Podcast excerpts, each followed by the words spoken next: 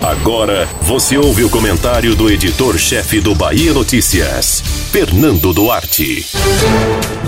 A campanha ao governo da Bahia já começou, ainda que todos, inclusive a Justiça Eleitoral, finjam tratar os postulantes como pré-candidatos. Porém, até o momento, pouco vemos propostas ou alternativas para resolver problemas que se acumularam historicamente e que, por mais que tenham havido avanços, podemos listar aos montes. A Semineto, Jerônimo Rodrigues e João Roma têm centrado esforços em apresentar essas falhas do Estado e atacar adversários, enquanto empurramos com a barriga a cobrança por programas de governo.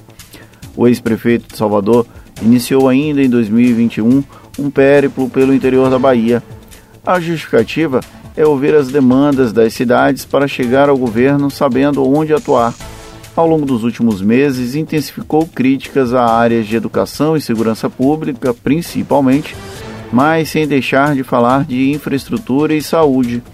São quatro setores que podem ser facilmente incorporados a uma campanha eleitoral e a uma boa estratégia, mas nada de propostas muito concretas. Nas visitas, a Semineto só faz campanha em ambientes controlados e tomando cuidado para não ser enquadrado pela Justiça Eleitoral. O petista segue com o projeto de governo participativo. São falas para a claque em ambientes fechados e bem disfarçados, onde há um simulacro de que acompanha as dores da população. É um modelo usado desde os tempos de Luiz Inácio Lula da Silva como eterno candidato e agora até imitado pelo adversário, com caravanas de pré-campanha. O resumo das falas de Jerônimo, todavia, oscilam entre sou candidato de Lula, sou candidato de Rui e pedidos de confiança para seguir transformando a Bahia. Em algumas situações, inclusive, Jerônimo abusa de números favoráveis dos governos de Jacques Wagner e Rui Costa, sem tocar nas críticas que ele mesmo recebe, por mais que ele seja o candidato da situação. Já João Roma que tem como objetivo único dar um palanque para a extrema-direita de Jair Bolsonaro, profere os ataques aos montes contra Semineto e Jerônimo. O ex-aliado é agora um aliado da esquerda e o petista é quase o clássico comunista que come criancinhas. Porém, por mais improvável que possa parecer, o ex-ministro fez uma ou outra proposta para um eventual governo, a exemplo da redução de impostos, principal bandeira do atual padrinho dele.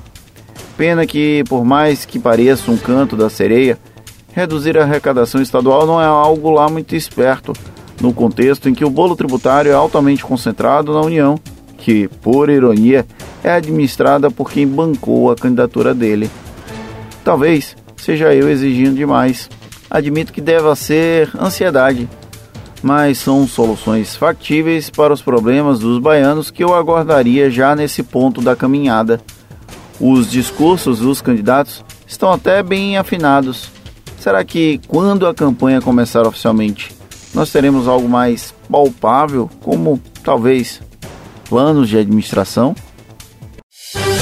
Você ouviu o comentário do editor-chefe do Bahia Notícias, Fernando Duarte.